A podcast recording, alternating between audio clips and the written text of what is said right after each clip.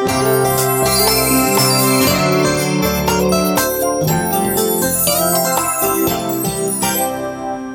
deň všetkým našim poslucháčom, vítame vás pri počúvaní nášho ďalšieho podcastu na zdravej vlne. Naposledy sme sa rozprávali o základných štúdiách a témou dnešného podcastu budú práve klinické štúdie.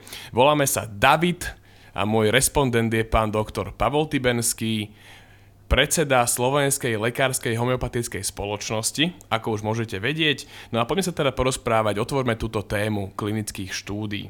Čo to vlastne je klinická štúdia, pán doktor? Cieľom klinickej štúdie je hodnotiť účinnosť a znášanlivosť lieku u pacientov. Tieto štúdie musia byť v súlade s etickými pravidlami a rigoróznou vedeckou metodikou, aby sa obmedzila zaujatosť pri interpretácii výsledkov. V závislosti od použitých metód rozlišujeme rôzne typy klinických štúdií. Môžete nám viac povedať o jednotlivých typoch týchto štúdií? Áno, samozrejme. V klinickom výskume existuje pyramída, ktorá tieto rôzne štúdie umožňuje klasifikovať podľa úrovne dôkazov, ktoré poskytujú v závislosti od použitej metodiky. Na vrchole tejto pyramídy sú tzv. metaanalýzy, ktoré predstavujú najvyššiu úroveň dôkazov v klinickom výskume. Tak si poďme trošku rozmeniť na drobné, čo to vlastne je tá metaanalýza. Metaanalýza kombinuje výsledky viacerých randomizovaných kontrolovaných štúdií, ktoré majú rovnaký cieľ. Pri metaanalýze sa vykonáva štatistická analýza všetkých údajov obsiahnutých v týchto štúdiách. Cieľom metaanalýzy je teda zvýšiť štatistickú relevantnosť výsledkov zvýšením počtu skúmaných prípadov a vyvodiť celkový záver. To umožňuje odstrániť pochybnosti o relevantnosti výsledkov. V súčasnosti prebieha komplexný program metaanalýz, ktorý uskutočňuje tým doktora Matieho v Anglicku. Cieľom tohto programu je dokázať, že účinnosť homeopatickej liečby presahuje rámec placebo efektu – k týmto metaanalýzam sa vrátime v ďalšom diele nášho podcastu. Takže ak tomu správne rozumiem, metaanalýza je štatistická analýza viacerých randomizovaných, kontrolovaných štúdí.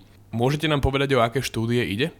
Randomizované kontrolované štúdie, označované tiež skratkou RCT z anglického Randomized Control Trials, predstavujú zlatý štandard hodnotenia účinnosti lieku. Ide o metodiku klinického výskumu, ktorá zahrňa experimentálnu skupinu testujúcu liek a tzv. kontrolnú skupinu, ktorá umožňuje porovnávať účinnosť lieku s placebom alebo inou referenčnou liečbou.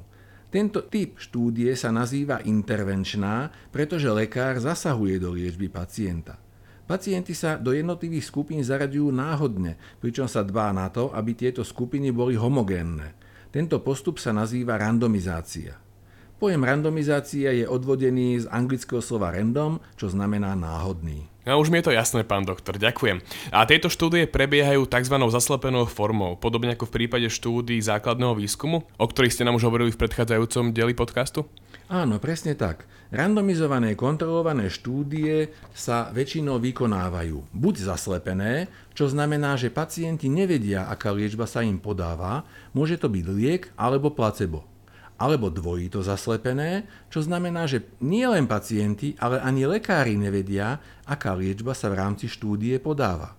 Všetky tieto kritéria definujúce charakter štúdie, kontrolovaná, randomizovaná a zaslepená, umožňujú obmedziť zaujatosť pri interpretácii výsledkov. Pri všetkých týchto parametroch už potom môže rozdiely zaznamenané pri uskutočňovaní štúdie naozaj vysvetliť len tá účinnosť daného lieku.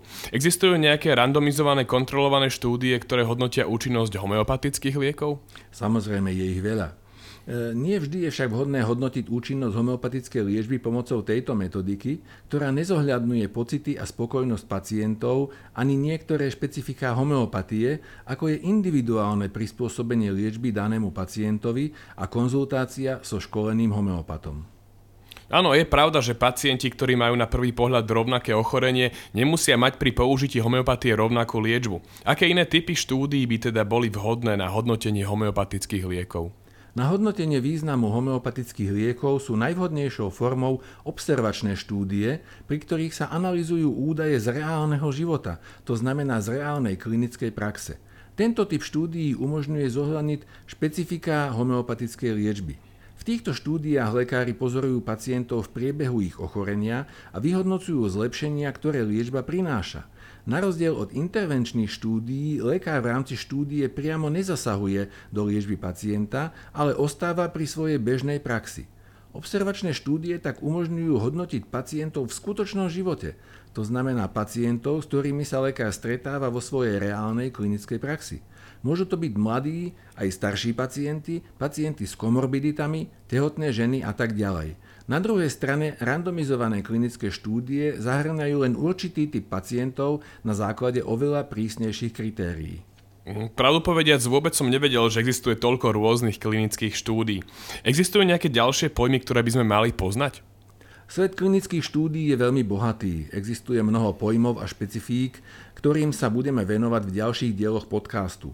Spomeniem napríklad epidemiologické štúdie, ktoré patria k observačným štúdiám, alebo špecifické pojmy napríklad prospektívne, retrospektívne, multicentrické štúdie a podobne. Znie to veľmi pútavo a už teraz sa teším, že sa dozviem viac. V každom prípade, ak som si dnešnú lekciu zapamätal správne, existujú tzv. intervenčné štúdie, medzi ktoré patria randomizované kontrolované štúdie tie RTCčka, na základe ktorých sa môžu uskutočňovať metaanalýzy, to znamená štatistické analýzy viacerých randomizovaných kontrolovaných štúdí, ktoré majú rovnaký cieľ cieľ. Existujú aj observačné štúdie, ktoré hodnotia vplyv liečby v reálnom živote, tak? Pre, presne tak. Všetky tieto rôzne typy štúdií spolu poskytujú súbor dôkazov o účinnosti liečby. Klinické štúdie už pre vás nie sú žiadnym tajomstvom. Ďakujem, pán doktor. Vďaka vám tomu teraz opäť lepšie rozumiem. Ak chcete rozumieť aj vy, nalaďte si nás znova na zdravej vlne.